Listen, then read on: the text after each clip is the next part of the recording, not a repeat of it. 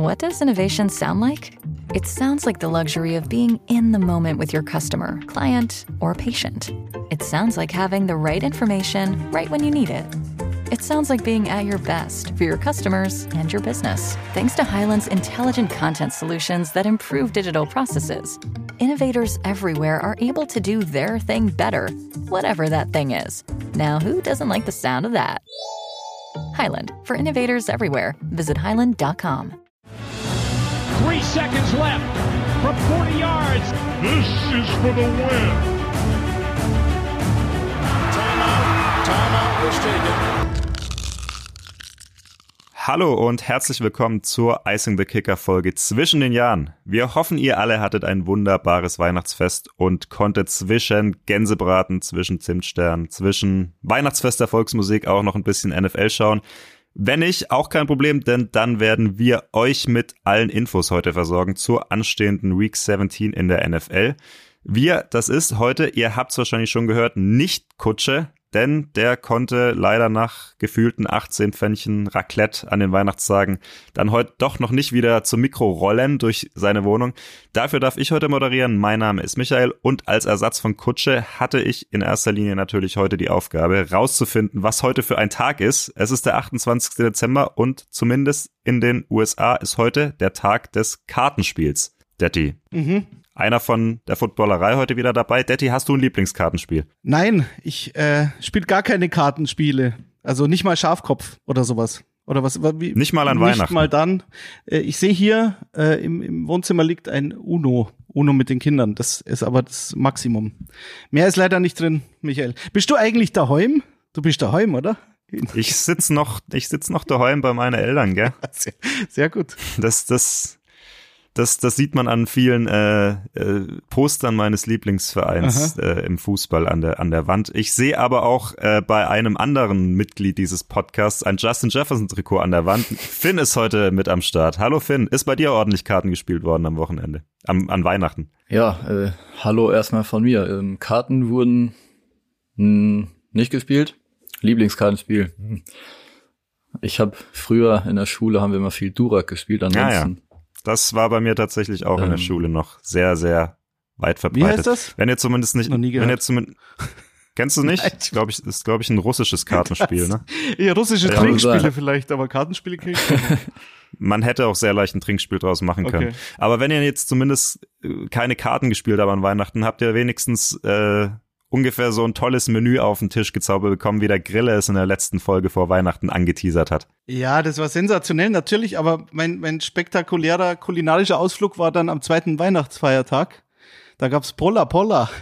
Das war, das war sehr gut. Cevapcici und so, das war Nico Kovac-Style. Weihnachten auf Kroatisch, war mal was Neues, hat mir gut gefallen. Ach so, und bevor ich es vergesse, ich habe auch noch einen äh, TV-Tipp für alle die, die jetzt noch ein paar Tage frei haben ich habe es, glaube ich, schon mal erwähnt hier, also Four Falls of Buffalo. Das ist natürlich ein lustiges Wortspiel mit den Niagara-Fällen, aber geht es natürlich hauptsächlich um die vier Super Bowl-Niederlagen der Buffalo Bills. Gibt's auf Disney Plus, unbezahlte Werbung. Also wer das noch nicht gesehen hat, ist eine wunderbare ESPN-Dokumentation. Äh, sehr sehenswert. Also wer das möchte, soll das bitte tun. Finn, was gab's bei dir? Ja, Gänse, Keulen mit Knödeln und Rotkohl. Also so wie es das bei uns schon häufiger mal gab. War sehr lecker und äh, hat gemundet. Kann man nicht anders, kann man nicht anders sagen. Klöße. Top. Wir wollen jetzt natürlich nicht mehr übers Kartenspiel und nicht mehr übers Essen reden. Wir wollen über unser aller Lieblingsspiel reden, über Football, über die NFL und damit über Week 17, den vorletzten Spieltag der Regular Season. Wir haben dafür wieder das Matchup der Woche für euch. Das ist natürlich das Topspiel in der AFC zwischen den Dolphins und den Ravens. Wir haben den Icebreaker der Woche für euch. Das ist heute CD Lamb von den Dallas Cowboys. Die heutige Userfrage kommt von Sven und am Ende gibt's wie immer die Upset Picks der Woche von uns für euch. Starten wollen wir natürlich mit dem Thursday Night Game heute Nacht, dem Spiel der New York Jets bei den Cleveland Browns. Die Browns würden mit einem Sieg endgültig in die Playoffs einziehen, zum erst zweiten Mal in den letzten 20 Jahren. Das war nicht unbedingt abzusehen, würde ich sagen, nach den Verletzungen, die sie hatten von Nick Chubb, später von Deshaun Watson. Aber sie haben ja einen neuen, frischen, hippen Heilsbringer.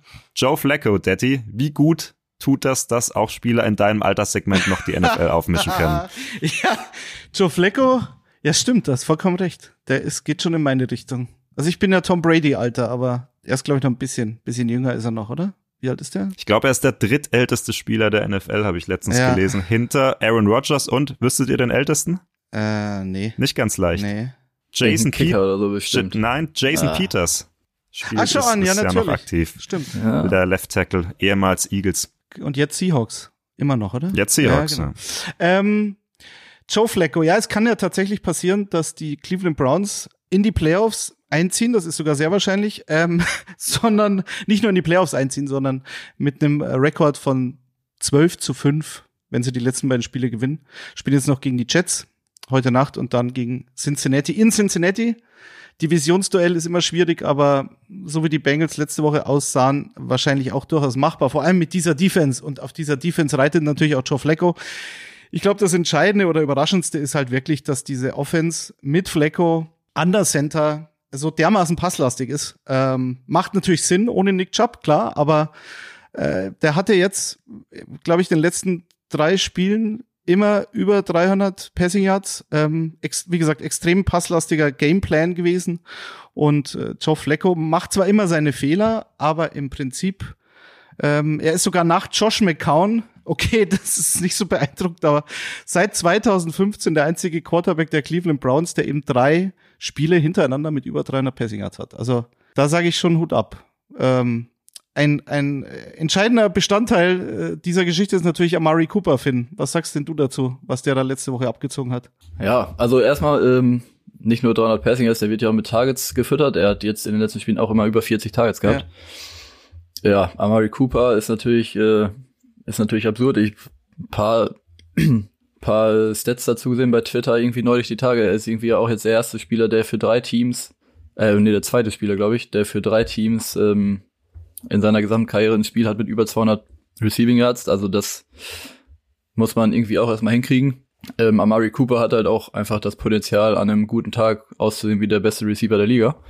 Hm. Und ähm, vielleicht ist er das nicht ganz, aber er ist sicherlich auf jeden Fall einer, den man in den Top 10, Top 15 der Liga ansortieren muss. Und äh, das hilft dann natürlich, wenn du jemanden hast wie Joe Flacco, der jetzt nochmal seinen Redem äh, Redemption Arc hat und äh, ja, die Browns natürlich, du hast die Defense angesprochen, sehen mehr als gefährlich aus.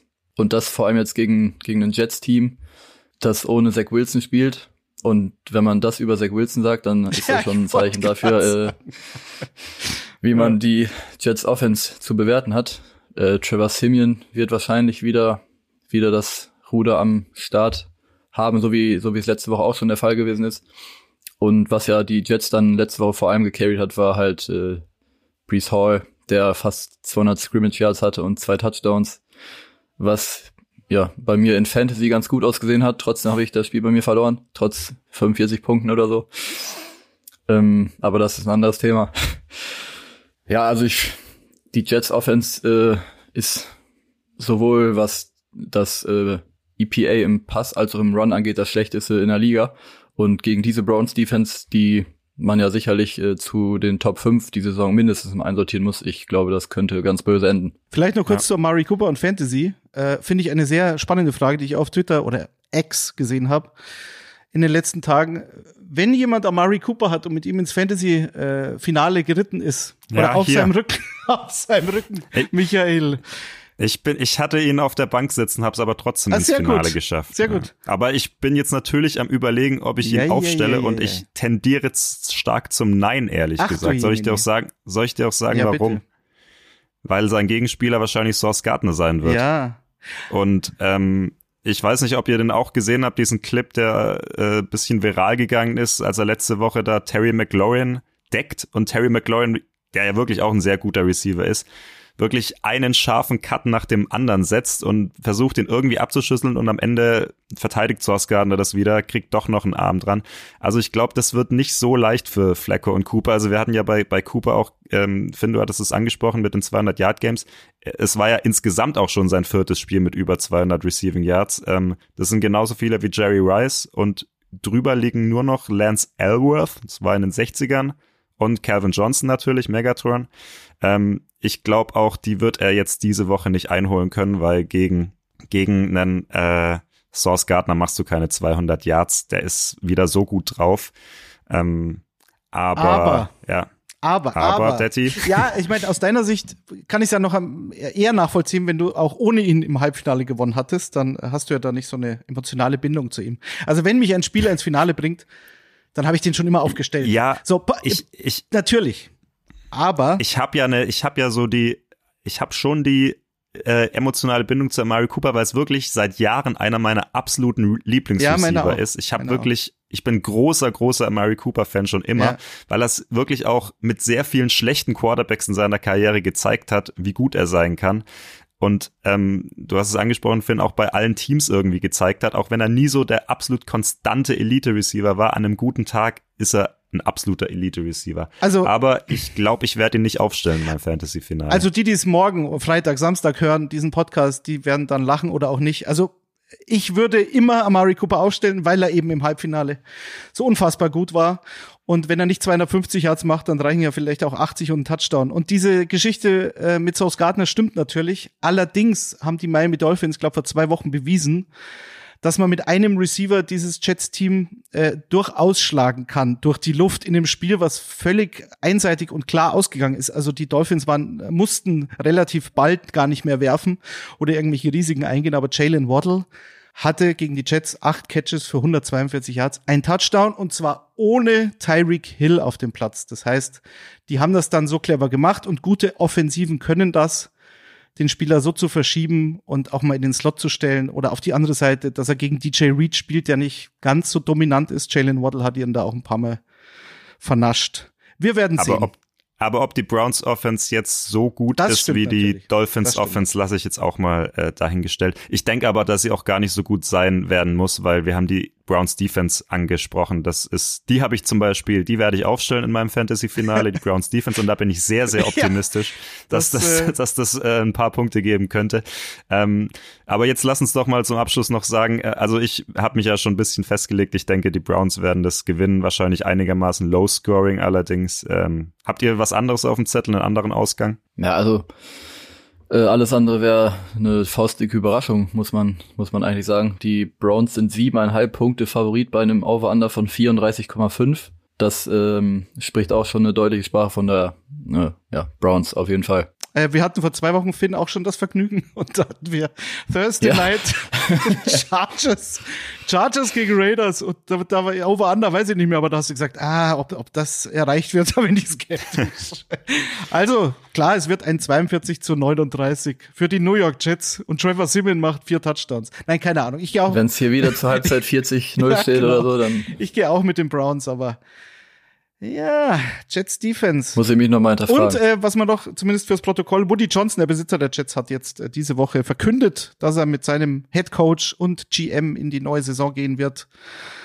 Und Aaron Rodgers, der ja quasi der GM der New York Jets ist. Also mal sehen, was sie davon haben, aber es ist, ich habe es erwartet, dass es so läuft, ganz klar. Was wir erwarten, ist also, dass die Browns den dritten Playoff-Platz in der AFC fix machen werden heute Nacht. Und jetzt wollen wir aber über diese beiden Teams reden in der AFC, die schon sicher in den Playoffs sind. Und zwar in unserer nächsten Kategorie. Das Matchup der Woche.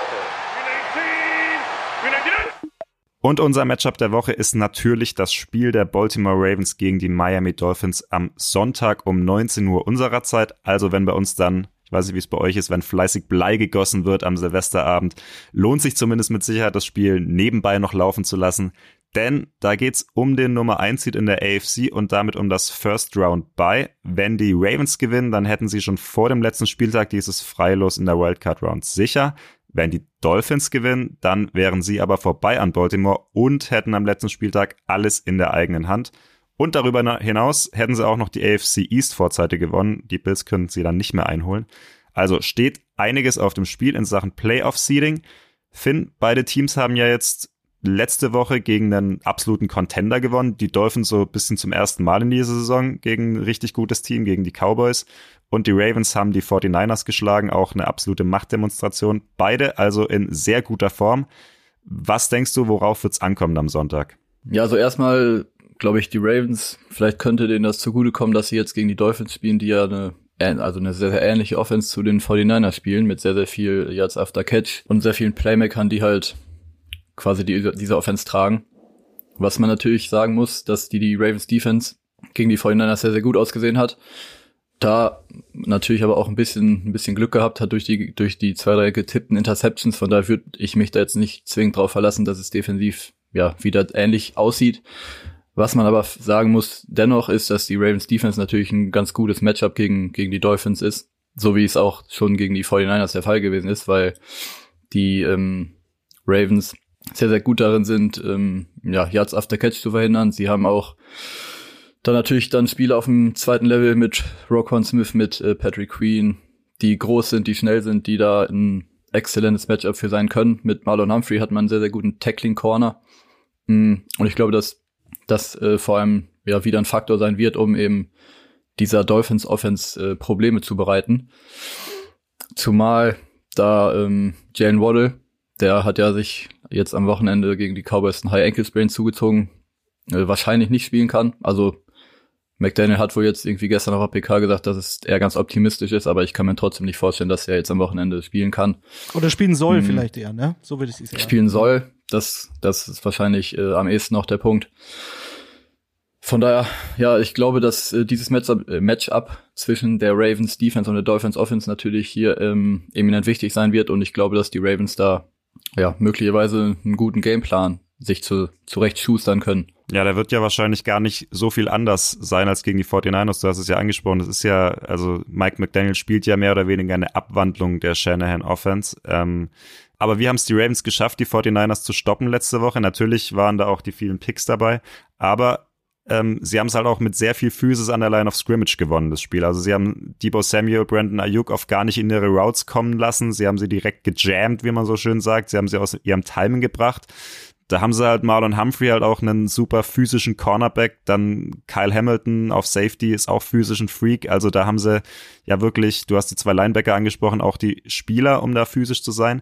Ich denke, sie werden es gegen die Dolphins auch wieder ähnlich versuchen, aber da hast du natürlich das gewisse Risiko, weil wenn du halt gegen Tyreek Hill und Jalen Waddle, wenn er spielen sollte, wenn du die in Press Coverage nimmst und die entwischen dir mit der Go-Route oder whatever, dann hast du halt sehr, sehr schnell ein Big Play gegen dich. Und das kann ich mir schon vorstellen, dass es auch passieren kann. Aber ich glaube, noch wichtiger, worauf diese Dolphins Offense ja auch gerade mit Tour aufgebaut ist, ist halt das Timing. Und das haben sie halt gegen die 49ers überragend geschafft. Was halt, ich glaube, das werden sie wieder versuchen. Was halt bei den, äh, aus Sicht der Ravens Defense schon auch ein entscheidender Faktor sein dürfte, ist die Frage, ob Kyle Hamilton, dein spezieller Liebling Michael, den hattest du ja mhm. vor ein mhm. paar Jahren im Draft äh, oder vor dem NFL-Draft äh, als einen deiner Lieblings-Rookies ähm, äh, benannt, der auch das eingehalten hat, was man sich von ihm verspricht, immer besser wird, auch gegen die 49ers ein sensationelles äh, Spiel gemacht hat. Allerdings ist er verletzt rausgegangen, ähm, hat sich am Innenband verletzt. Also auch hier die Frage, wie bei Jalen Waddle, will man jetzt vor den Playoffs, für die man ja schon qualifiziert ist, will man jetzt noch ein Risiko eingehen mit so einem entscheidenden Faktor? Hamilton wäre natürlich gegen die Dolphins, aber das sehen wir ja vielleicht in den Playoffs dann noch in ein paar Wochen, ein ganz wichtiger Faktor, weil ja.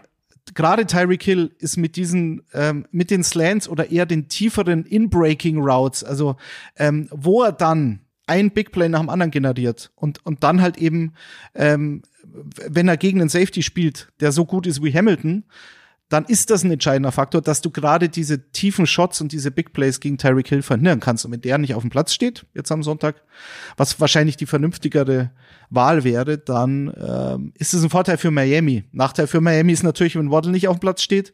Und nochmal zurück zum 49er-Spiel der Ravens. Also die 49ers hatten im Endeffekt dann mehr Yards als die Ravens, hatten mehr Passing Yards als die Ravens, 308 zu 241, äh, hatten ja. mehr Rushing Yards als die Ravens. Natürlich ähm, muss man sagen, dass relativ früh das Spiel mit diesen ganzen Turnovern von Purdy nicht unbedingt entschieden war, aber natürlich die 49ers in so eine Position gebracht hat, wo du halt dann viel durch die Luft gehst und die Ravens Defense ein bisschen konservativer spielen kann ich finde, was nicht oft genug betont werden kann, ist halt, welchen Job äh, Mike McDonald, der 36-jährige Defensive Coordinator in Baltimore macht. Den haben sie, der war schon bei Baltimore, dann war der ein Jahr, glaube ich, in Michigan und dann haben sie ihn geholt als Defensive Coordinator letztes Jahr. Und Todd Monken auf der anderen Seite, der Offensive Coordinator, der letztes Jahr noch in Georgia ähm, unterwegs war und auch eine eine perfekte Offense called. Das war ja die Hoffnung vor der Saison, äh, vor allen Dingen auf, auf Lamar Jackson bezogen. Und bei den Ravens darf man auch nicht vergessen, wen die alles verloren haben. Gerade auf der Running Back Position. Das ist ja, ist ja auch schon wieder dramatisch. Aber dann kommt halt Gaste Buzz Edwards und dann ist alles wieder gut. Also, ich gehe hier mit Baltimore, weil sie zu Hause spielen, aber ich sage auch, dass die 49ers eine Chance gehabt hätten, wenn sie den Ball nicht so oft ähm, dem Gegner äh, geschenkt hätten, hätten, hätten. Und ähm, was, was natürlich auch dazu kommt, ist, dass du als NFC-Team Lamar Jackson halt relativ selten triffst. Und mhm. Lamar Jackson steht jetzt bei, Michael, weißt du's, ähm, ich glaube 19 zu 1 gegen NFC-Teams in seiner Karriere. Also es ist ja, halt wahnsinnig schwer, Daniel sich auf Jones war der Einzige, der ihn geschlagen hat, ja, glaube ich. Genau. Also es ist wahnsinnig schwer, sich auf Lamar Jackson und diesen Spielertyp Quarterback vorzubereiten, wenn du ihn halt nur mhm. alle paar Jahre mal triffst, außer in den Playoffs vielleicht. Ja, äh, Daddy, bitte red nicht mehr so viel über gute Defensive Coordinators, sonst muss ich weinen. Ähm, das nur, ähm, Wieso, was ist? An, Leverkusen an, an ist diese, doch top. Äh, Afrika ja, Cup weiß, Afrika Cup weiß man nicht, aber ja, schauen wir mal. Mit Jonathan Tah und Edmund Tapsoba äh, wäre die Packers Defense auch besser ja, und, aufgestellt und, wahrscheinlich, und aber schlechter geht Cup auch nicht mehr. Hier, den werdet ihr jetzt brauchen, weil der ist nicht beim Afrika Cup. Wir schweifen ab. Ja. Wir, wir, wir schweifen ab. Ein anderer Aspekt, ähm, es ist ja jetzt auch das Spiel zwischen zwei oder wie man es nimmt, sogar drei der Top-MVP-Kandidaten. Äh, oh Brock Purdy hat sich ja mit seinen Interceptions gegen die Ravens ein bisschen ins Hintertreffen geschossen wieder. Jetzt liegt bei den Buchmachern Lamar Jackson ganz vorne, vor Christian McCaffrey, der ist auf zwei und dahinter haben wir Tua Tango Vailoa, den Dolphins Quarterback, auf Platz drei und ein paar Plätze dahinter haben wir auch noch Tyreek Hill ist vielleicht so schwer wie noch nie in den letzten Jahren in diesem Rennen, da was zu projecten. Finn, wie würde denn dein Stimmzettel aussehen, wenn du heute abstimmen müsstest? Na, die ganzen 49ers-Fans, die kann man sich jetzt ja hier wieder äh, in die Diskussion mit reinholen. Nee, also, ja, Purdy ist natürlich äh, bitter gewesen, dass wir jetzt dann drei Wochen vor Saisonende ein Spiel hast mit vier Interceptions. Das ist natürlich dann mit Recency Bias und so weiter. Mhm fatal. Ähm, ja, wir können uns nächste Woche vielleicht nochmal sprechen. Wer weiß, ob die Ravens Defense jetzt äh, in Back-to-Back-Weeks dafür sorgt, dass Lamar MVP wird, wenn sie jetzt auch Tour zu einer ähm, möglicherweise schwachen Performance hinreißen. Aber ja, nee, also ich, Lamar wäre auch, glaube ich, so mein allererster Kandidat. Vielleicht wäre Prescott noch in der Verlosung, weil der jetzt auch äh, under the radar, muss man ja fast schon sagen. Ja, wobei so under the radar ist es eigentlich nicht, aber über äh, Prescott wird meines Erachtens nach nicht genug gesprochen. Aber ich glaube, Lamar äh, wäre hier dennoch meine Wahl. Naja, Prescott hat das gleiche Recency Bias Problem mit dem Spiel ja, gegen die Bills ja. natürlich, ist klar, aber. Das, das ist richtig. Ähm, nee, also die Brock Purdy MVP-Diskussion, die überlassen wir anderen. Das sollen irgendwelche ehemaligen Bundesliga-Schiedsrichter drüber sprechen, aber nicht wir. Wenn, ich habe sowieso nie so ganz, also ich habe schon verstanden, nachvollzogen, warum er in der Diskussion ist, klar. Für mich war aber im eigenen Team der most valuable Player immer schon Christian McCaffrey, weil ich glaube, dass er, weil er im Endeffekt zwei Positionen spielt, also er ist ein Running Back und er ist ein Slot Receiver und zwar einer der besseren der Liga, mhm. äh, auf beiden Positionen sozusagen. Und deswegen war für mich immer schon McCaffrey der wertvollste Spieler bei den 49ers, weil wenn der weg ist, dann ist so ein entscheidendes Element nicht mehr da, was jetzt die Leistung von Purdy nicht schmälern soll. Und ich es lächerlich finde, wenn man aufgrund eines Spiels oder ein paar Pässen diese Gesamtleistung da in, in Frage stellt. Natürlich wird er aus dem MVP-Rennen jetzt raus sein. Das ist halt einfach Fakt. So läuft das Geschäft. Genauso wie Prescott mit dem Spiel gegen Buffalo rausgeflogen ist. Ist für mich auch klar. Lamar Jackson wird es dann im Endeffekt, glaube ich, werden. Rein statistisch gibt es genügend Quarterbacks, sogar Josh Allen, der da deutlich besser ist, was die Offensivproduktion betrifft. Auf der anderen Seite ähm, hat er den Ball deutlich öfter zum Gegner gegeben als Lamar Jackson. Bei Lamar Jackson hast du natürlich noch äh, diesen, diesen Faktor, der, dass er selbst laufen kann. Den hättest du bei Josh Allen und Jalen Hurts auch. Hurts war aber angeschlagen, spielt nicht so überzeugend, wie er es letztes Jahr noch getan hat.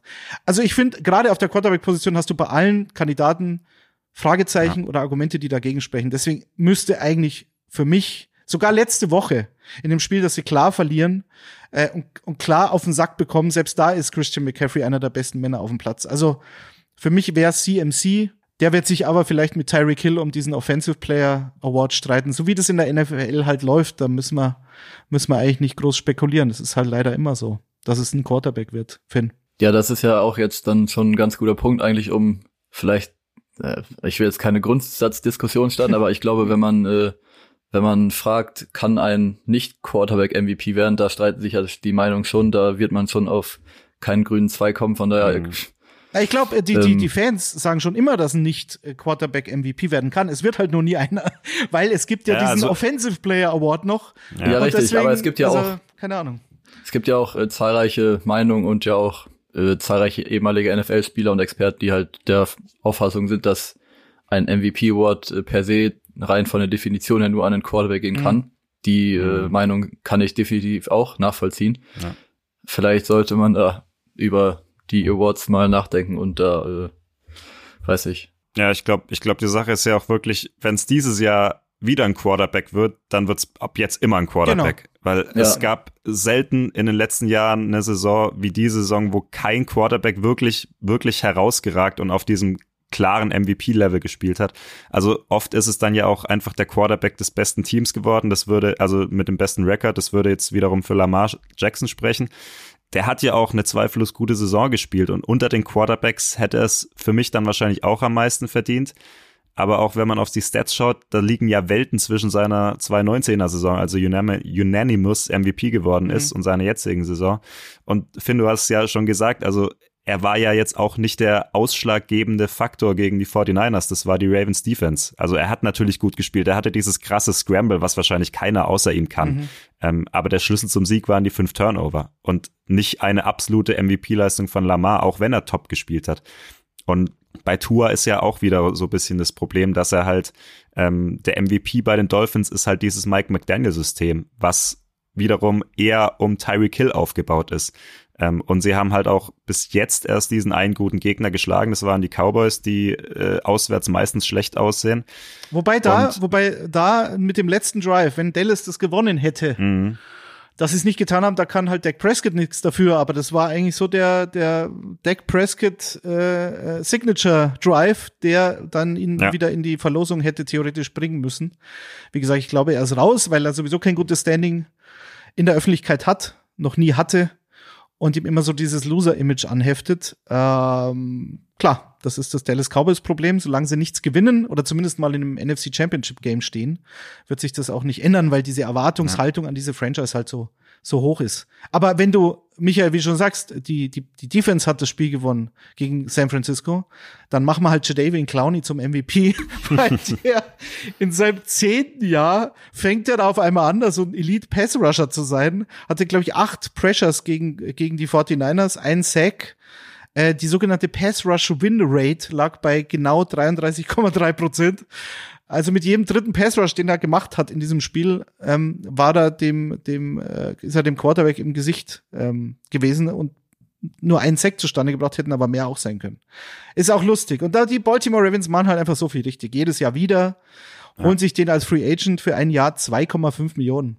Das ist ja lächerlich. Aber klar, ich meine, mehr war Clowny nicht mehr wert, weil er A ein Söldner war, der jedes Jahr dahin geht, wo es die meiste Kohle gibt, so ein bisschen wie wie Sue vor ein paar Jahren noch der dann aber auch sich noch äh, ein, zwei Ringe abgeholt hat, also bei Tampa auf jeden Fall, einen. Ja, Clowney ist ja auch nie zu schlechten Teams gegangen. Ja, natürlich, natürlich. Und äh, aber egal wo er war, er hat ja dann nie so überzeugt, dass man ihm hm. dann noch mal einen neuen Selbst Vertrag gegeben bei den Browns, als er eigentlich neben Miles Garrett spielen konnte. Genau. Und da kam ja er ja eigentlich her. gedacht hat, das kann ja wirklich gut was werden. Ja. Genau. Und jetzt ist er noch, jetzt braucht er in zwei Spielen noch anderthalb Sechs in einer Rotationsrolle, muss man ja auch dazu sagen. Er, steht ja nicht bei jedem Snap auf dem Platz.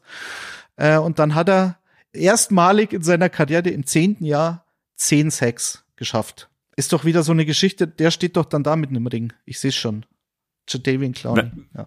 Aber wenn wir jetzt Jadavian Clowney schon ins MVP-Rennen werfen, dann lass mich zumindest noch einen Namen, ähm, den ich höher habe als die Buchmacher und das ist Tyreek Hill für mich, mhm. ähm, weil es ja auch zu dem Matchup jetzt passt. Ist halt einfach schade, dass er jetzt verletzt war, dieses eine Spiel verpasst hat weil sonst hätte er eine realistische Chance zumindest gehabt, den Single Season Receiving äh, Record zu brechen von Megatron 1964. Da braucht er jetzt noch in zwei Spielen über 300 Yards. Das wird wahrscheinlich sehr knapp.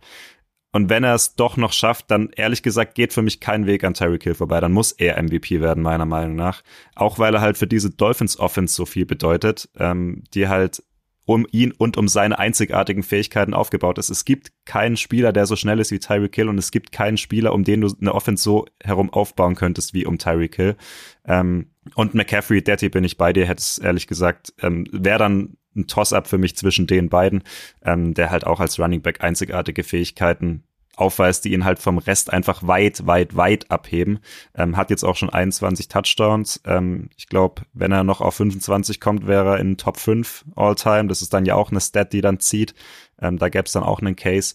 Also Stand jetzt wäre es für mich tatsächlich einer von den beiden. Aber, und um das Matchup vielleicht abzuschließen, Tua und Lamar haben halt jetzt beide in diesem absoluten Topspiel, was vielleicht das Spiel der Saison, also zumindest eines der Spiele der Saisons werden kann, zumindest vom Matchup her.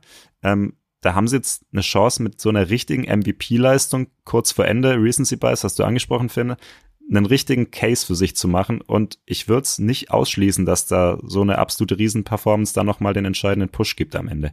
Ich glaube, ich glaube, ja? ich glaube nur, um das auch äh, ja. nochmal da anzumerken, die ich glaube, bei Lamar ist der Unterschied zu den anderen Kandidaten. Also nimmst jetzt Purdy oder Tour oder selbst Jalen Hurts, der war ja auch irgendwann mal dabei, oder selbst Dak Prescott. Die haben alle so, so dominante Nummer eins Receiver, beziehungsweise äh, Purdy hat sogar drei Spieler, die ein Spiel entscheiden mhm. können. Mit Ayuk, Debo Samuel und CMC.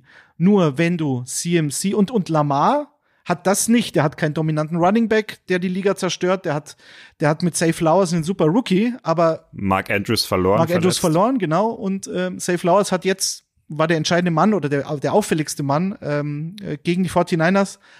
Aber trotzdem, der ist ein super Rookie, aber mehr auch nicht. Und das ist der Unterschied zu den anderen. Und deswegen wird's, glaube ich, Lamar, weil er eben diesen, dieses, diesen Support vom, von, von seinen äh, Mitspielern nicht so auffälligerweise hat wie die anderen Quarterbacks, die da dabei sind. Deswegen ist es aber für mich eigentlich McCaffrey, weil ich glaube, wenn du den rausnimmst bei den 49ers, dann wird diese Offense erheblich schlechter. Und das finde ich, kann man bei den anderen nicht so zwingend sagen. Die würden auch so überleben. Ich glaube auch Tyreek Hill. Aus dem Grund wäre es nicht für mich, weil die haben gegen die Jets überlebt, als Hill nicht gespielt hat und Jalen Waddle halt dann 150 Receiving Yards hatte. Das ist für mich der Unterschied. Schreibt uns doch mal auf Social Media, wer ist für euch Stand jetzt der MVP der Regular Season. Ähm, wir wollen jetzt dieses Matchup aber abschließen mit unseren Tipps. Finn, was glaubst du, wie geht's aus? Ähm, ja, also einen Punkt vielleicht noch ganz kurz. Wir haben jetzt gar nicht über die Dolphins Defense gesprochen. Ähm, die ist seit Jalen Ramsey auch eine Top Defense in der Liga. Hm, da muss man aber zugegebenermaßen auch sagen, dass der Schedule äh, ein paar ein paar relativ leichte Gegner bereits hatte.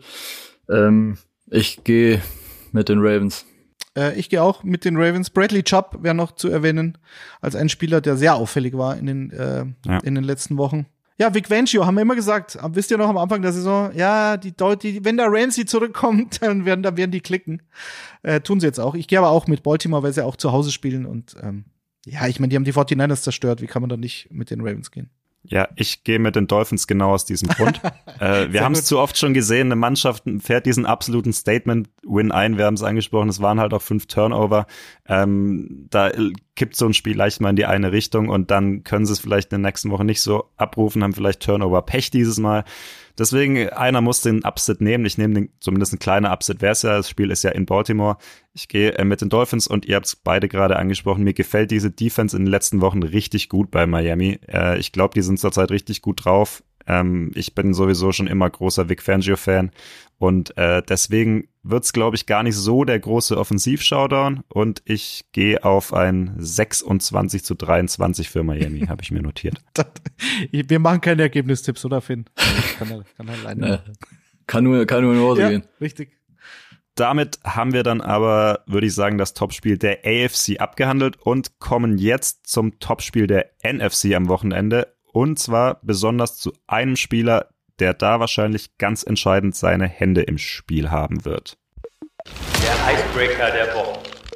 Und unser Icebreaker ist heute CD Lamb, der Wide Receiver der Dallas Cowboys. Der kommt gerade aus seinem siebten 100-Yard-Spiel der Saison gegen die Dolphins. Aber sein Team hat die zweite Niederlage in Folge einstecken müssen. Jetzt geht's gegen die Detroit Lions. Auch eine richtig schwere Aufgabe. Beide sind schon für die Playoffs qualifiziert. Aber auch da geht's noch um die Setzliste. Die Lions können zum Beispiel noch ein First-Round-Buy erreichen, wenn die 49ers oder die Eagles noch patzen. Und die Cowboys, die können noch die Division gewinnen, wenn die Eagles patzen. Aber dafür müssen sie halt erstmal gegen Detroit gewinnen. Detti, warum wird CD Lamb deiner Meinung nach für das Wohl und Wehe oder über das Wohl und Wehe der Cowboys entscheiden in dem Spiel? Äh, die Cowboys entscheiden selbst über ihr Wohl und Wehe, weil sie zu Hause spielen. Das ist schon mal, die sind zu Hause für mich fast nicht zu schlagen. Es gab auch zu Hause ein paar Spiele, die ein bisschen enger waren, als man dachte. Ich glaube, gegen Seattle vor ein paar Wochen zum Beispiel. Aber das ist ein Offensivfeuerwerk, was die da abbrennen. Äh, in Dallas. Jetzt spielen sie auch in Dallas gegen ein Detroit Lions Team, die auch so, ich meine, da gibt zwei Möglichkeiten. Wenn du so ein Ziel erreicht hast, was auf das diese, diese Franchise seit Jahrzehnten wartet, mal ihre eigene Division wieder zu gewinnen, sich für die Playoffs zu qualifizieren, dann hast du natürlich keinen Druck mehr. Ähm, natürlich geht's da auch nur um das Seeding. Du könntest eventuell äh, noch an den Eagles vorbei spazieren. Da müssen die Eagles aber, glaube ich, eins der beiden relativ leichten letzten beiden Spiele gewinnen, auf dem Papier natürlich. Äh, verlieren, Entschuldigung. Und dann hätten die Lions eine Chance, wenn sie beide Spiele gewinnen, dass sie noch äh, auf Platz zwei in der NFC landen. Bitte korrigiert mich. Aber ja, sie können auch noch auf Platz eins. Also wenn die, 40, die 49ers können äh, ja auch noch zwei äh, Davon verlieren, gehen wir halt jetzt nicht aus, aber ja, klar. Aber es geht ja eher um die um den Division-Sieg ne, für genau. die Cowboys. Und ähm, also die, die Lions haben deutlich weniger Druck als Dallas, sagen wir es mal so. Ähm, bei den Cowboys, glaube ich, steckt jetzt schon im Hinterkopf die Aussicht, die sehr wahrscheinliche Aussicht, weil die Eagles eben so ein relativ leichtes Restprogramm haben, dass sie halt wahrscheinlich in den Playoffs auswärts ran müssen. Und ähm, da haben sie halt jetzt schon fünf Spiele verloren in der Saison, nur drei gewonnen. Ähm, hat jetzt mit dem Spiel gegen Detroit nichts zu tun, aber ich muss da echt schon so vorausblicken. Und ich glaube, das letzte Team, das im Dezember zwei Spiele verloren hat und eins davon mit, mit mehr als zehn Punkten Unterschied, waren die Baltimore Ravens 2012. Also ein Team, das dann noch den Super Bowl gewonnen hat. Also es ist schon relativ selten und bei den Cowboys ist halt der Super Bowl-Sieg das einzige Ziel jedes Jahr. Und jedes Jahr schaffen sie es dann aus welchen Gründen auch immer nicht. Und wenn sie es dieses Jahr wieder nicht schaffen, ihre Division zu gewinnen und dann zum Beispiel gegen die Tampa Bay Buccaneers spielen müssen auswärts und selbst wenn sie da gewinnen sollten, dann halt nach San Francisco müssen oder wieder nach Philly. Wie seht ihr das? Also ähm, kam jetzt weg von CD Lamb natürlich, aber schafft ist dann so ein CD Lamb ausreichend, dass sie diesen Fluch endlich mal besiegen? Also der Fluch des des Super Bowl-Siegs, der nicht kommt. Seit vielen, vielen Jahren. Finn, du als alter Vikings-Fanatiker magst die Cowboys ja bestimmt auch ganz gern. Musst ja da einen Blick drauf Absolut. Haben. Absolut. Ja, also, ja, ist irgendwie, ich, ich finde das irgendwie relativ schwierig bei den Cowboys, weil, wie gesagt, zu Hause sehen die halt aus, als können die da eine ungeschlagene Saison spielen. Mhm. Was ja de facto auch bis dato der Fall ist. Aber diese Auswärtsthematik, das ist ja jetzt auch ein Thema, wie schon angesprochen, dass sie jetzt schon länger begleitet und ähm, eigentlich sagt sich jetzt das dann immer so leicht, ja, ist ja jetzt irgendwie hier nur auswärts, bla bla, aber das scheint ja ein ernsthaftes Problem zu sein. Äh, von daher ist das sicherlich äh, in der Analyse zu den Cowboys sicherlich ja zu berücksichtigen, mh, um jetzt die Kurve zum Matchup gegen die Lions und zu CD Lamb zu bekommen. Ähm, ich bin mal gespannt, ob sie CD Lamb im Slot oder Outside aufstellen werden, mh, weil CD Lamb in dieser Saison bisher ja vor allem äh, als Slot Receiver seine Gefahr äh, ja ausstrahlt, hat über die Hälfte der Snaps äh, spielt er im Slot, wird natürlich auch mit Targets zugeballert äh, von den Cowboys, das muss man ganz klar sagen, ist Platz drei ligaweiten Targets, Platz eins sogar in Catches, äh, Platz zwei in Yards, also diese Offense läuft über CD Lamp. Ähm, kann man auch sicherlich nichts gegen sagen, weil CD Lamp halt auch einfach ein extrem guter Receiver ist.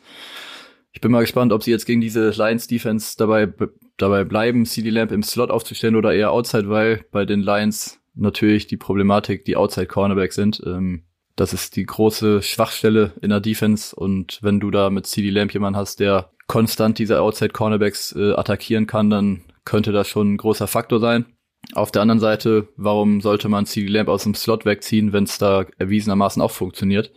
Und äh, womöglich könnten dann auch ein Brandon Cooks oder ja, Tolbert oder Michael Gallup, wenn sie da sonst noch rumlaufen haben, vielleicht könnten die auf Outside ja auch ausreichen, um eben Detroit äh, anzugreifen.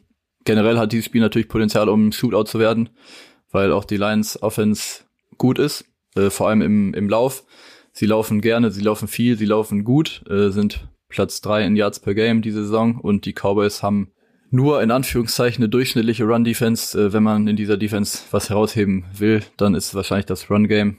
Ähm, von daher würde ich an Leinstelle den Ball laufen und äh, ich bin gespannt, ob hier so viele Punkte fallen werden, wie man es äh, vielleicht erwarten kann. Ja, du hast äh, gesagt, mit den, mit den Targets von CD Lamp, äh, das war ja gegen die Dolphins bisschen seltsam. Da hatte CD Lamp ja, glaube ich, 93 Yards und keine Ahnung, wie viele Targets im ersten Viertel alleine. Und dann im zweiten und im dritten Viertel kein einziges Target. Also nicht nur kein Catch, sondern wirklich kein Target von Dak Prescott.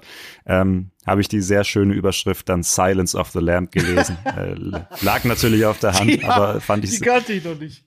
ja, die, da hat, glaube ich, auch so ein Redakteur jahrelang drauf gewartet, bis er sie mal äh, droppen ja, kann. Ja. Ähm, und, und Mike McCarthy hat es auch so ein bisschen mit Ebbe und Flut verglichen in seinem Spiel. Ähm, ist ja auch so, dass McCarthy auch andere Waffen hat. Ähm, Brandon Cooks hast du angesprochen, Jake Ferguson ähm, und CD Lamb spielt zwar viel im Slot, hat er ja schon immer gemacht, aber er spielt nicht mehr so viel im Slot, wie er es in der Vergangenheit äh, gemacht hat, wo er dann halt noch mehr Targets abkriegt und dadurch auch vielleicht weniger Big Plays. Ähm, aber Finn, du hast, glaube ich, den wichtigsten Punkt angesprochen. Die Lions gehören halt auch statistisch gesehen zu den schwächsten Teams der Liga gegen Outside Receiver. Und sie hatten jetzt zwar einige Interceptions gegen die Vikings, ähm, wenn das lag vielleicht aber auch äh, teilweise am Quarterback. Ähm, aber da bist du besser am Thema. Aber die Lions, was ich halt glaube, die können diese Ausfälle nicht kompensieren in der Secondary. Also Emmanuel Mosley ist auf IR, CJ Gardner Johnson ist auf IR und ähm, denen fehlt halt die aktuell, äh, aktuell einfach die, die Qualität auf Cornerback. Und Deswegen glaube ich, CD Lamb könnte ein ziemlich starkes Spiel auflegen. Ich glaube, dass er auch relativ viel Outside machen könnte und dann so ein Jake Ferguson im Slot vielleicht eher die, die Targets sieht. Ähm, das fände ich würde Sinn machen. Vielleicht auch gar nicht so viele Targets von CD Lamb, aber halt viele Big Plays. Und die hat er halt in der letzten Zeit immer mehr gemacht. Also was man, ich bin natürlich von Lamb weggegangen und ab auf die Playoffs geschaut. Das, ich sage auch jetzt nochmal warum. Also CD Lamb in dem Spiel ist absoluter Icebreaker, massiver X-Faktor, spielentscheidend, wie auch immer. Also CD Lamb hatte dieses Jahr sieben Spiele mit über 100 Receiving Yards. Von den sieben Spielen, äh, in denen das passiert ist, haben sie fünf gewonnen, die Cowboys. So, also er, da, da war da schon ein entscheidender Faktor. Er hatte acht Spiele mit über zehn Targets. So, und ähm, hat jetzt insgesamt schon 109 Catches und neun Touchdowns. Eben wird er gegen die Lions sicherlich ein Faktor sein, vor allen Dingen zu Hause. Wieder dieser Unterschied. Die Cowboys machen zu Hause fast 40 Punkte im Schnitt und auswärts 21,3. Das ist Wahnsinn. Die Cowboys ähm, sind auswärts, stehen sie bei 0-4 gegen Teams, die einen Winning-Record haben. Zu Hause stehen sie bei 3-0. Ich mache mir also keine Sorgen gegen Detroit. Was für mich entscheidend ist, für die Dallas Cowboys, auch für die Playoffs. Die haben die zweitmeisten Penalties in der ganzen Liga. Auf Nummer eins sind die New York Jets. Das kann mit, so gewinnst du keine Playoff-Spiele. Und ähm, Tony Pollard der hat, ich weiß nicht, wie oft der an der einen Yardlinie runtergefallen ist oder äh, jetzt letzte Woche auch wieder, keine Ahnung. Den werde ich auch auf die Bank setzen. Fünf oder zehn Finale. Zentimeter. Ähm, dieses, das war ein Sensationstackle ähm, äh, gegen Miami, wo er dann eben nicht in die Endzone kommt und dann Daudel oder wer auch immer den, den, den Touchdown macht. Das freut die Fantasy GMs von Tony Pollard. Du musst aber Tony Pollard ins Laufen bringen, gerade weil du auswärts dann in den Playoffs spielen musst und vielleicht auswärts in Philly oder so. Da musst du ein Laufspiel haben, das so eine Baseline dir gibt und eben nicht alles auf dem Rücken von Dak Prescott ausgetragen werden muss. Natürlich muss diese Defense performen, nicht so wie gegen die Buffalo Bills. Aber die Defense, das Ding ist bei den Cowboys, die haben sowohl offensiv als auch defensiv das Potenzial, den Super Bowl zu gewinnen. Locker. Die Frage ist nur, sind sie konstant genug in den Playoffs? ähm, kommen sie jetzt in so einen Flow rein und dazu gehört für mich ein klarer Sieg oder zumindest ein überzeugender Sieg gegen die Detroit Lions zu Hause und dann mit wehenden Fahnen in die Playoffs, selbst wenn du die Division nicht gewinnst. Das ist für mich, für die Cowboys sehr entscheidend, wie jetzt die letzten beiden Wochen aussehen.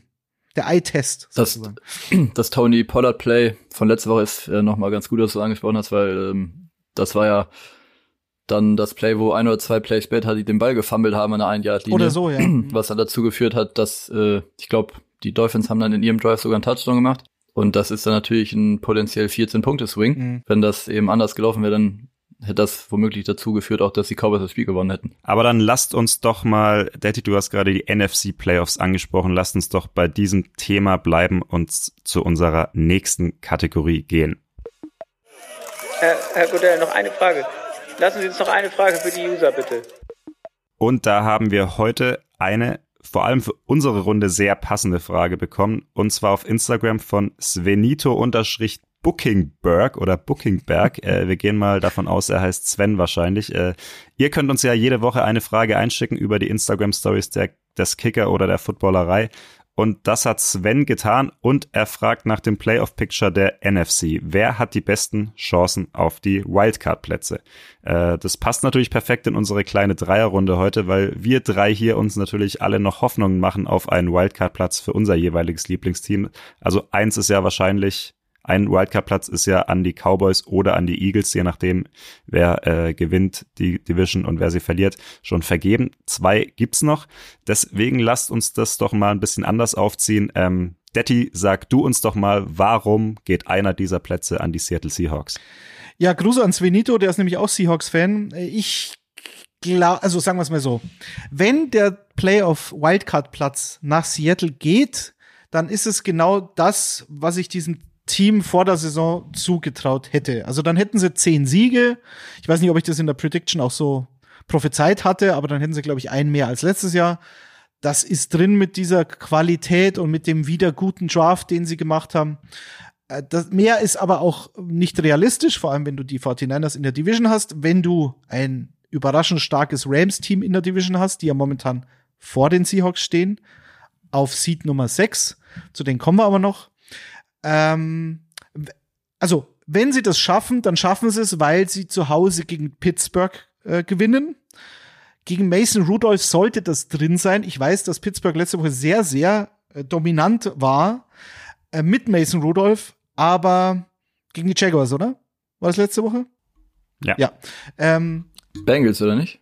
Ja, Bengals. Bengals, stimmt. Entschuldigung, natürlich, genau. Also gegen die Bengals, wo dann ähm, mit Jake Browning dann auch erstmalig so ein Spiel kam, wo man sagt, ah, okay, jetzt wissen wir auch, warum der seit ein paar Jahren äh, nur Backup ist, wenn du dann gegen so eine Defense äh, triffst oder spielen musst in der eigenen Division, ähm, die dich halt dann komplett zerlegt. Und TJ Watt, wenn wir schon bei den MVPs sind, der halt jetzt schon wieder, wie viel Sex? 17 oder so? Also es ist ähm, äh, unfassbar.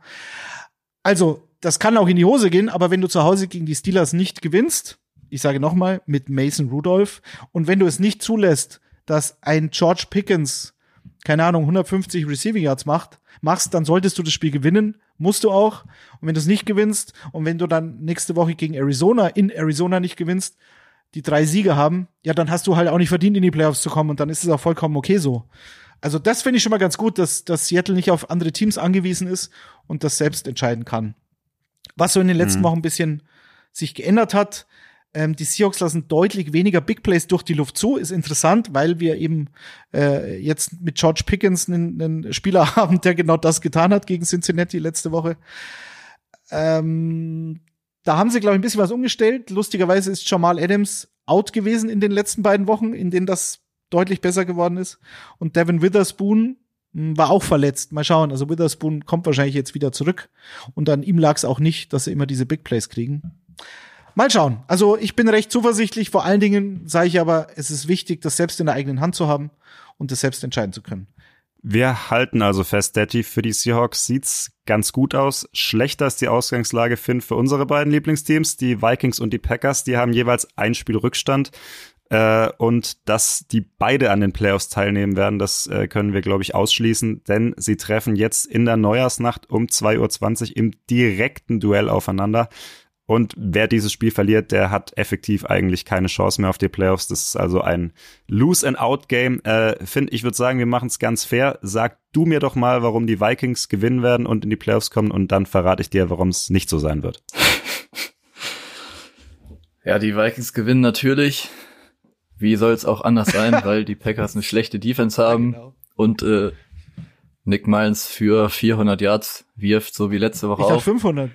Also gegen Joe Barry Vielleicht sind 500 500 Es, schon es drin. werden 500, ja. Und ähm, vielleicht, man munkelt, könnte es dann ja auch der Fall sein, dass ein paar Interceptions weniger dabei rumkommen. Ähm, nee, Spaß beiseite. Also, äh, ich habe es eben schon, eben schon im Vorgespräch gesagt, es ist noch gar nicht klar, wer Quarterback sein wird bei den Vikings. Ähm, Ob es Miles ist oder Jaron Hall. Wobei wahrscheinlich wird es trotzdem auf Miles hinauslaufen.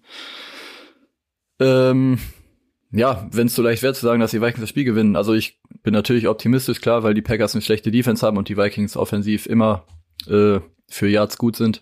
Und ähm, ja, sollten sie dieses Spiel gewinnen, dann ist es natürlich aber immer noch nicht klar, dass sie auch in die Playoffs kommen, weil sie da natürlich auch auf ein paar andere Szenarien noch angewiesen sind, die möglich sind. Äh, die Rams sind da ja auch noch ein Faktor, den man sicherlich äh, beachten muss.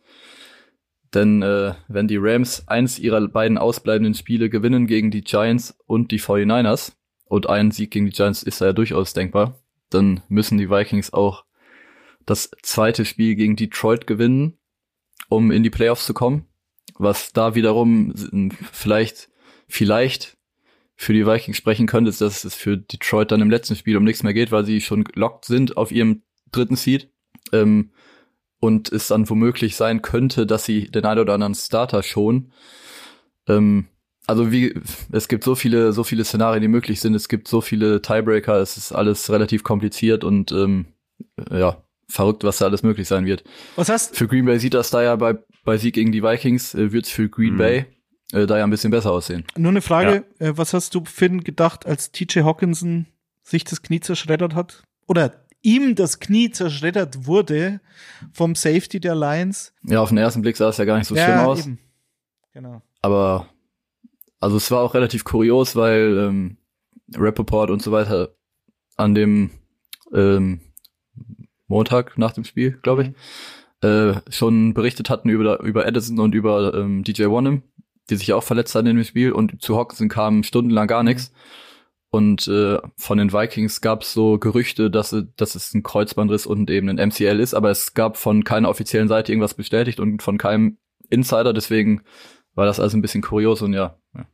Fehlt ihn natürlich, ist natürlich, fehlt ihn natürlich äh, extrem, das wollte ich Natürlich, sagen. natürlich. Aber Edison, Edison fehlt auch diese Woche wahrscheinlich. Also die Verletzungs, ähm, die Verletzungs geplagte Vikings-Saison dieses Jahr ist auch wirklich absurd. Also ja. das äh, habe ich lange nicht mehr so erlebt. Das ist natürlich allerdings auch komplett egal, wenn man gegen die Packers-Defense spielt, wer da auf dem Platz steht. Ähm, also wir können ja, glaube ich, fest davon ausgehen, dass Nick Mullins das Spiel seines Lebens machen wird, weil das macht jetzt zurzeit jeder Quarterback gegen die Packers. Also Tommy DeVito, äh, Baker Mayfield, beide NFC Player of the Week gewesen, nachdem, als sie gegen die Packers gespielt haben. Dann hat Bryce Young natürlich auch noch das beste Spiel seiner bisherigen, okay, war, noch jungen Karriere das gemacht. Das war Wahnsinn. Ich dachte, ich sehe nicht recht. Noch eine eine Sekunde fehlt, äh, dass er die tatsächlich noch mit 19 Sekunden auf der Uhr noch in die äh, in die Overtime rettet. Ähm, also das ist ja wirklich äh, DJ Chark, peinlich. DJ Chark, Bester ja, Receiver ja. der NFL. Wo kam das? Wer ja, hat denn den gedeckt eigentlich? Michael, war der, war der, wurde der immer vom gleichen, war das Stokes oder war das Alexander oder Ich, ich, ich glaube, die Packers haben es nicht so mit Coverage. Ah, okay. Also wer da jetzt decken soll, die stehen halt rum. So. Ähm, also muss man so deutlich sagen. Also wir haben ja vor paar Wochen über Joe Barry als Icebreaker gesprochen. Da muss man jetzt konstatieren, der ist also auf dem zugefrorenen See dermaßen eingebrochen. Und also man kann ja derzeit nur hoffen, dass er nicht mehr auftaucht für nächste Saison. Das ist ja wirklich nur noch schlimm. Es ist, es ist ein absolutes Desaster, was da defensiv passiert, mit einer eigentlich auf dem Papier nicht so schlechten Defense. Ähm, über, über die letzten vier Wochen auch das EPA, also Expected Points Added, ähm, war es die schlechteste Defense der Liga. Äh, übrigens seid ihr aber nur knapp hinter den Seahawks. Ja. Ähm, aber, ja, aber die kriegen ja, keine, die kriegen ja keine Big Plays mehr. Ist ja, schon was. Ja. Aber ich, ich soll ja sagen, was, äh, warum die Packers in die Playoffs kommen und äh, was halt Hoffnung macht, ist die Offense. Also Jordan Love spielt halt mittlerweile einfach echt richtig gut. Ähm, er findet sich immer besser zurecht. Das macht mittlerweile echt Spaß, dieser jungen Truppe zuzuschauen, auch wenn immer wieder der eine Receiver ausfällt, dann kommt der andere wieder zurück, dann ist doch wieder der andere verletzt. Ähm, aber wer jetzt halt wieder da ist, ist Aaron Jones. Das ist halt der Playmaker in dieser Offense. Ähm, auch der einzige Spieler, der, obwohl er quasi die ganze Saison ausgefallen ist, äh, ein 100-Yard-Spiel hatte diese Saison, jetzt schon zum zweiten Mal. Ähm, deswegen hoffe ich halt, dass sich jetzt gegen die Vikings dieser Qualitätsunterschied bei den äh, auf Quarterback doch bemerkbar machen wird und die Packers das dann irgendwie gewinnen äh, mit einem High-Scoring-Game oder was weiß ich, weil die defensiv gerade gegen den Justin Jefferson, ähm, zumal ja Jair Alexander nicht spielen wird jetzt am Wochenende, der ja suspendiert wurde, weil er äh, sich beim Cointos eingemischt hat. Darf ich, darf ich Woche. das? Ja. Ich habe mich da einge, ich fand es Weltklasse. Der, ein ja. Weltklasse-Suspendierungsgrund. Ich glaube, Cam Newton hatte 2016 mal so eine Geschichte, dass er keine Krawatte bei einem Teammeeting anhatte und dann für den mhm. ersten, für den ersten Drive eines Spiels ähm, auf die Bank gesetzt wurde. von Ron Rivera war das, glaube ich, müsste gewesen sein. Das fand ich schon stark. Aber das jetzt hier, also nur noch mal hier vom Ablauf. Es war wohl so, Jair Alexander kommt aus, wo kommt er her? Aus Charlotte. Aus Charlotte, genau, also Hometown-Spiel ja. bei den Carolina Panthers. Ähm, die Packers haben, glaube ich, bestimmt vor jedem Spiel einen Captain, einen Offense, also Offense, Defense, ja, ja, Special Teams, genau, genau, jeweils genau. einen. Ja. Es ist also nicht so für die ganze Saison immer die gleichen, aber werden bestimmt und immer nur genau. einer pro Unit. Und Alexander war nicht dabei, hat es auch den Coaches nicht gesagt, marschiert dann einfach damit, waren sie zu viert, hat dann danach gesagt, na ja, es hat doch so gut gepasst, weil er kommt ja aus Charlotte. Und dann sagen die anderen drei, ja komm, du Charlotte Hans, dann mach mal äh, Hometown Boy, mach du den Cointoss. Dann ist der Cointoss, dann gewinnt er den auch. Und dann sagt er, uh, I want, we want defense.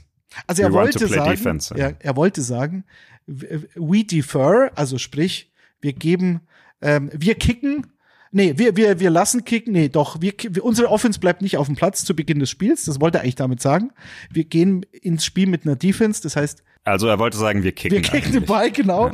Und dadurch, dass er nicht sagt, wir überlassen die Entscheidung über den Kickoff dem Gegner, das ist nämlich dieses We defer, ähm, haben sie die Entscheidung über die zweite Halbzeit. So, äh, praktisch ist es natürlich immer so, wenn du sagst, we defer, dann beginnt der Gegner mit seiner Offense.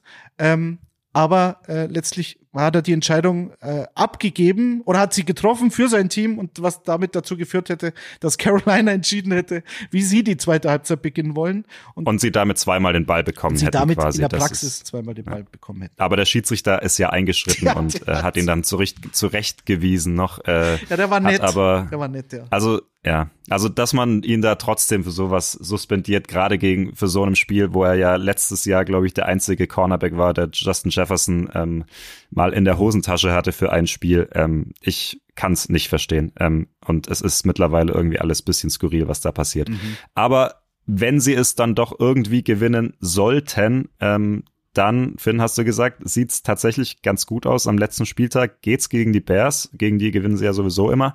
Und äh, dann wird's reichen, wenn es eben eins von diesen acht und sieben Teams äh, noch ein Spiel verliert. Und die Rams, über die wir jetzt noch nicht so viel gesprochen haben, die spielen ja am letzten Spieltag noch gegen die 49ers, für die es wahrscheinlich da auch noch um was geht, um ein Playoff-Seeding, womöglich um den First Overall Seed. Also es wäre dann durchaus realistisch für die Packers, wenn sie dieses Spiel gegen die Vikings gewinnen. Aber Detti, wenn ich mal so ein bisschen objektiver drauf schaue, die Rams hätten es aktuell auch irgendwie verdient, in den Playoffs zu spielen. Äh, ja, ganz, ganz klar. Also bei den Rams war ja vor der Saison äh, immer so ein bisschen die Frage, ach komm, was ist jetzt mit Stafford? Hält seinen Rücken noch? Er ist ja schon ein alter Mann und mit dem Ellbogen hat er auch immer Probleme, was für den Quarterback halt auch ein bisschen schwierig ist, wenn es der Wurf Ellbogen ist. Äh, also kommt der überhaupt noch mal zurück? Jetzt hat er seinen Ring, ist doch alles gut. Und Sean McVay will ja nicht lieber irgendwie Spiele kommentieren. Und Aaron Donald, was macht der eigentlich? Ja, alle drei sind aber wieder gekommen. Und was sie halt, wie so oft in den letzten Jahren, wieder stark gemacht haben, ist gut zu draften. Ich habe mal die Geschichte war über Puka Nakur, Michael. Andre Josivasch, Puka Nakur, das waren unsere beiden Favoriten vor der Saison. Dass der tatsächlich als Fünftrunden-Pick so unfassbar durchstartet. Ich habe mal geschaut, Kyron Williams ja genauso, den hatten sie letztes Jahr schon, der war schon im Kader, also kein Rookie. Aber dass die beiden so durchdrehen und du eben nicht auf Cooper Cup, auf Gedeih und Verderb angewiesen bist, sondern die beiden ähnliche Statistiken haben wie 2018 diese Super Bowl Rams mit, mit Brandon Cooks und Todd Gurley, ähm, das ist schon bemerkenswert. Äh, also die haben im Schnitt, glaube ich, 200 Yards, Scrimmage Yards pro Spiel, die beiden zusammen, Nakur und Williams. Und ich habe noch mal gesehen, zufälligerweise, wie diese, dieser Puka Nakur Pick zustande kam. Die Rams haben 2022 äh, Sebastian Joseph Day, der übrigens jetzt bei den 49ers unterschrieben hat, war bei den Chargers, als Free Agent gehen lassen. Joseph Day hat dann äh, bei Los Angeles, also bei den Chargers unterschrieben, für drei Jahre 24 Millionen. Wie gesagt, wurde dieses Jahr wieder gecuttet. Äh, deswegen haben die Rams einen Kompensationspick bekommen von der NFL. Das war der Fünftrunden-Pick 2023. Damit haben sie Puka Nakur ausgewählt und Puka Nakur hat gleich mal 119 Yards in seinem Debüt gemacht gegen Seattle. Glaube ich, das war dieser überraschende Auswärtssieg gleich zu Beginn. Ja, und ähm, der Rest ist Geschichte. Also die Rams haben es verdient, auch die Defense spielt super. Äh, Kobe Turner, so ein Nose Tackle, hat jetzt glaube ich schon fast sieben Sacks. Äh, Byron Young, Outside Linebacker, sechs. Es sind also Namen, die keiner auf der Rechnung hatte. Und äh, ich finde auch die Cornerbacks, Akello Witherspoon, der hat jetzt auch schon sein drittes oder viertes Team, glaube ich. Äh, Kobe Durant, das waren No-Names, die alle sind ziemlich überzeugend spielen, oder? Was sagt ihr? Ja, ja also bei den Rams hat man ja vor der Saison gedacht, dass die Defense äh, Aaron Donald hat und der Rest ist nix, so mehr oder weniger, und äh, dass die Defense halt ein Problem ist und äh, zu der schlechtesten, äh, viele haben gesagt, dass die schlechteste Defense der Liga, wenn da nicht Aaron Donald drin wäre. Mhm. Und ähm, ja, da muss man ganz klar sagen, dass die Defense absolut, äh, ich will nicht sagen, über ihren Möglichkeiten performt, weil vielleicht sind die Möglichkeiten noch besser, als es viele eingeschätzt hätten. Aber die, die Rams ähm, muss man auf jeden Fall, muss man auf jeden Fall auf der Acht haben und ähm, ich würde ihn jetzt äh, in der Dreier Contention mit den Vikings und den Packers ehrlicherweise auch am ehesten zutrauen, ein Playoff-Spiel zu gewinnen, auch wenn es natürlich dann gegen einen ja. toughen Gegner gehen wird. Dann legen wir uns doch mal fest, wirklich ganz kurz in, in zwei Worten, um Svens Frage zu beantworten. Finn, wer besetzt die Wildcards in der NFC neben den Eagles-Cowboys? Ja, Seahawks auf jeden Fall, denke ich. Und ja, dann muss ich natürlich mit den Vikings gehen. Ja, dann sage ich natürlich dagegen äh, Seahawks und Packers. Auch wenn ich absolut mitgehe, die, die Rams könnten am gefährlichsten werden, aber durch dieses letzte Spiel in San Francisco und ich glaube, die Packers könnten es schaffen, wenn sie gegen die Vikings gewinnen, dann noch vorbeizuziehen. Also wenn ich eine Sache zu den Vikings vielleicht noch sagen darf, ich kann mir vorstellen, dass sie gegen die Packers das irgendwie hinkriegen zu gewinnen. Und wie gesagt, dann kann es halt am letzten Spieltag gegen Detroit darauf hinauslaufen, dass Detroit mit ihrer zweiten Garde aufläuft, wenn es eben für sie um nichts mehr geht. Und ähm, ich, also bei den Vikings ist es so, dass irgendwie gefühlt in der amerikanischen Fanbase relativ viel auf Kevin O'Connell gehatet wird. Und äh, ich finde eigentlich, dass man ihm sehr, sehr viel Credit geben muss dafür, dass sie überhaupt noch in dieser Situation sind, hier um die Playoffs mitspielen zu können. Weil, wie schon angesprochen, die verletzten Situation dieses Jahr so absurd ist. Ähm, ich habe ich hab, äh, gestern einen ganz interessanten Stat gesehen auf Twitter, den äh, vielleicht man hier mal nennen könnte. Wenn äh, die Vikings, also seit Kevin O'Connell letztes Jahr im Amt ist, die Vikings sind bei ähm, gewonnenem oder Equal Turnover Differential sind sie 17 und 0. Und wenn sie das Turnover Battle verloren haben, sind sie 3 und 12. Und ähm, ja, Turnover ist natürlich dann oft auch eine Sache, wo der Quarterback oder die Running Backs, wenn die nicht genug Ball Security haben, dass dann der Coach auch nicht immer was dafür kann. Deswegen, ähm, ja, das einmal nur am Rande. Daddy, ganz kurz, wer kommt in die Playoffs in der NFC? Wildcard? Du bist ja lustig.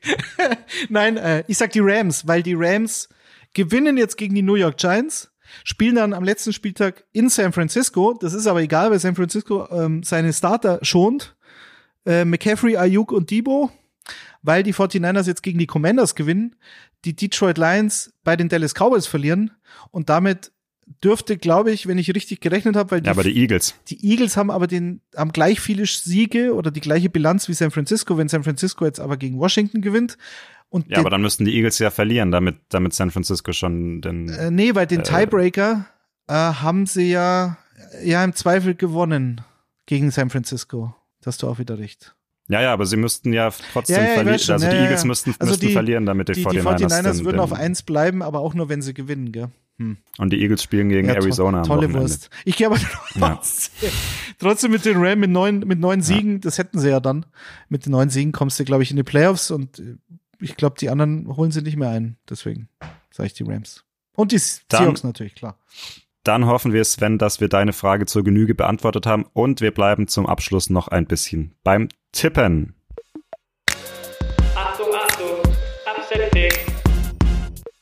Die Upset-Picks der Woche. Wen hast du auf dem Zettel, Finn? Ja, bei mir ähm, gewinnen die Patriots gegen die Bills. Schocker. Ähm, das wäre natürlich für die Bills äh, ein herber Rückschlag, die natürlich jetzt seit Wochen äh, gut spielen und auf Playoff-Kurs sind. Aber die Bills sind auch immer ein Kandidat dafür, sich auf das Niveau des Gegners herabzulassen und ähm, die Patriots wären da mal wieder so ein Kandidat. War ja letzte Woche auch gegen die, gegen die Chargers relativ knapp, deswegen ähm, gehe ich mit den Patriots. Aber in Buffalo, ne? Muss man dazu sagen. Ja. Mhm. Aber Buff, äh, Josh Allens äh, Rekord gegen die Patriots, by the way, ist 5 und 5. Ja. Ich hoffe es nicht, dass es passiert, weil ich ich hoffe jetzt so sehr und bin jetzt froh, dass es wirklich nach Playoffs für die Bills aussieht, weil das hätte mich richtig geärgert, wenn Buffalo mhm. es nicht in die Playoffs geschafft hätte und wir dann mit über die AFC reden wir übrigens nächste Woche dann noch ein bisschen ausführlicher, aber wenn, wenn, wenn sie dann im Vergleich zu Pittsburgh oder Indianapolis oder so den kürzeren ziehen und dann Buffalo nicht in den Playoffs ist. Deswegen bin ich ganz froh, dass ja. es so aussieht. Also wenn ich es mir wünschen könnte, dann würde ich die Bills auf jeden Fall auch in die Playoffs mhm. tippen. Äh, ja, ich kurz, ich nehme die Panthers gegen die Jaguars. Die Jaguars sind absolut auf dem absteigendsten Ast. Die waren ja vor ein paar Wochen noch Kandidat äh, für, für eine Bye-Week in der AFC. Trevor Lawrence wird wahrscheinlich ausfallen, sollte ausfallen. Da haben wir es wieder mit einer rechten Schulterverletzung, also Wurfarm. Den sollten sie, glaube ich, nicht spielen lassen. Und Bryce Young, auch wenn es äh, gegen Joe Barry ging, aber wenn DJ Chark und Young das so ein bisschen dieses Momentum mitnehmen können, auch in die neue Saison und du dann vielleicht dann doch so ein Happy Ending hast mit ihrem First Overall Pick, für den sie Haus und Hof verkauft haben. Fände ich persönlich ganz schön. Ich gönne dem Jungen jetzt noch zwei gute Spiele. Und in Jacksonville auch gegen diese Defense, die da durch Aber halt nicht gegen Joe Barry, ne?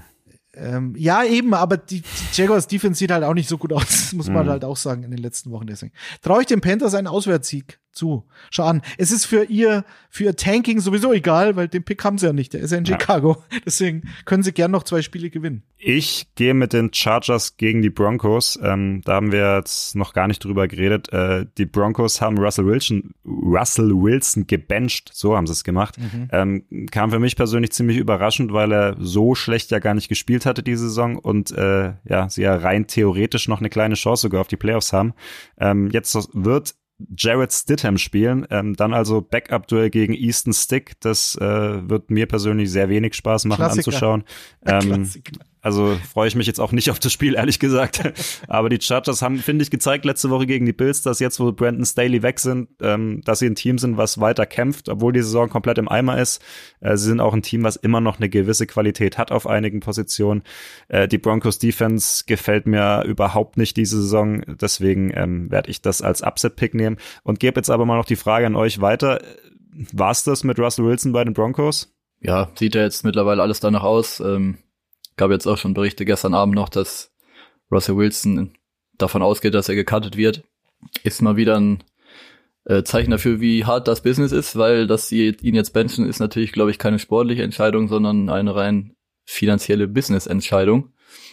Und ähm, ja, deswegen glaube ich, dass Russell Wilson nächstes Jahr nicht mehr bei den Broncos am Start sein wird. Ja, das, also es wurde ja, glaube ich, von Rappaport und Schefter soweit ich weiß, so dargestellt, als ob es eine sportliche Entscheidung wäre, um dieser Offense einen Spark zu geben. Ja, klar, logisch. Ähm, aber, das, aber das man hat, ihn, hat äh, irgendwelche ja. Agenten haben den beiden das geflüstert für eine Gegenleistung, äh, wie auch immer die aussehen soll. Ja, ja, aber sie, aber sie haben ja beide auch berichtet, dass es ähm, auch deshalb ist, weil ähm, wenn Russell Wilson sich jetzt in den letzten zwei Spielen so eine verheerende Verletzung zuziehen würde, äh, dann würde er im äh, für das Jahr 2025 müsste er im März einen Injury-Bonus äh, oder Injury Guarantee kriegen, die äh, irgendwas um die 30 bis 40 Millionen nochmal Das sind ist, 37 Millionen. 37, Wenn ja. er dieses Physical im März nicht bestehen würde für die Saison 2024 genau. und er hat irgendwie äh, also 37 Millionen garantiert für die Saison 2025 wäre das aber erst. Genau. Lustigerweise bei der ganzen Geschichte ist, dass ähm, Russell Wilson, als er aus Seattle gekommen ist, noch zwei Jahre Vertrag hatte und er ist jetzt im zweiten Jahr. Das heißt, sie haben diese Extension ist noch gar nicht losgegangen. Und jetzt werden sie ihn wahrscheinlich cutten. Weil das Tischtuch ist ja zerschnitten. Und ja. von Sean Payton werden sie sich wahrscheinlich nicht trennen. Sean Payton hatte nie Bock auf Russell Wilson. Ähm, äh, die Schadenfreude ist groß, weil Russell Wilson nicht gemocht wird. Ich glaube, er war den Leuten immer, immer zu roboterartig. Die Leute haben immer gedacht, irgendwie ist der zu, zu cheesy oder corny oder wie auch immer.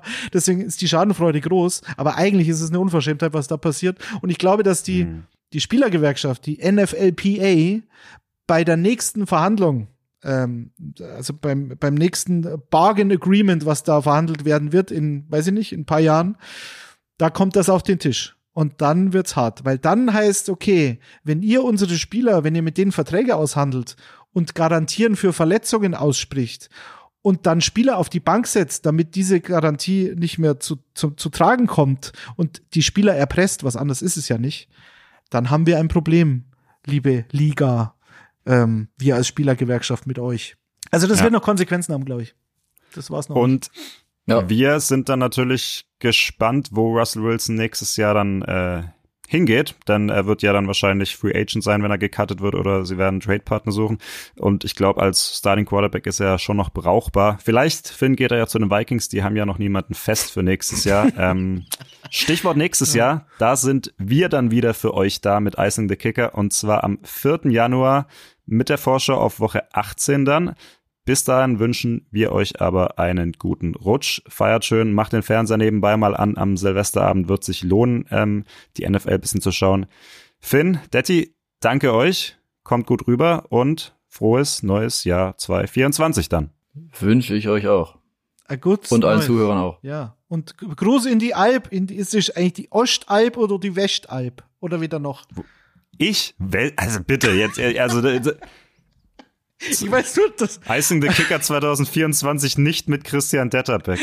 die Ostalp Jetzt, jetzt, jetzt ist, hört's auf. äh. ist Heideheim, oder? Das ist doch die Ostalp. Ja, ja, da bin ich weit von entfernt. Sehr, Du sehr weit eher von in entfernt. Richtung Jako, oder? Da bist du. eher. Genau, richtig, Ah, ja, genau. ja. Ja. Ja, Alles Ja. klar. Jedenfalls, äh, wie gesagt, äh, ein letztes Mal, Detti, war schön mit dir, dass wir trotzdem nochmal Podcast aufnehmen durften. Wird dann nächstes Jahr jetzt nach dieser Bemerkung nicht mehr der Fall sein. Ähm, trotzdem wünschen wir euch allen ein schönes und vor allem Ding gesundes Jahr 2024. Bleibt uns gewogen. Bis nächstes Jahr. Ciao. Ciao, ciao. Tschö. tschö.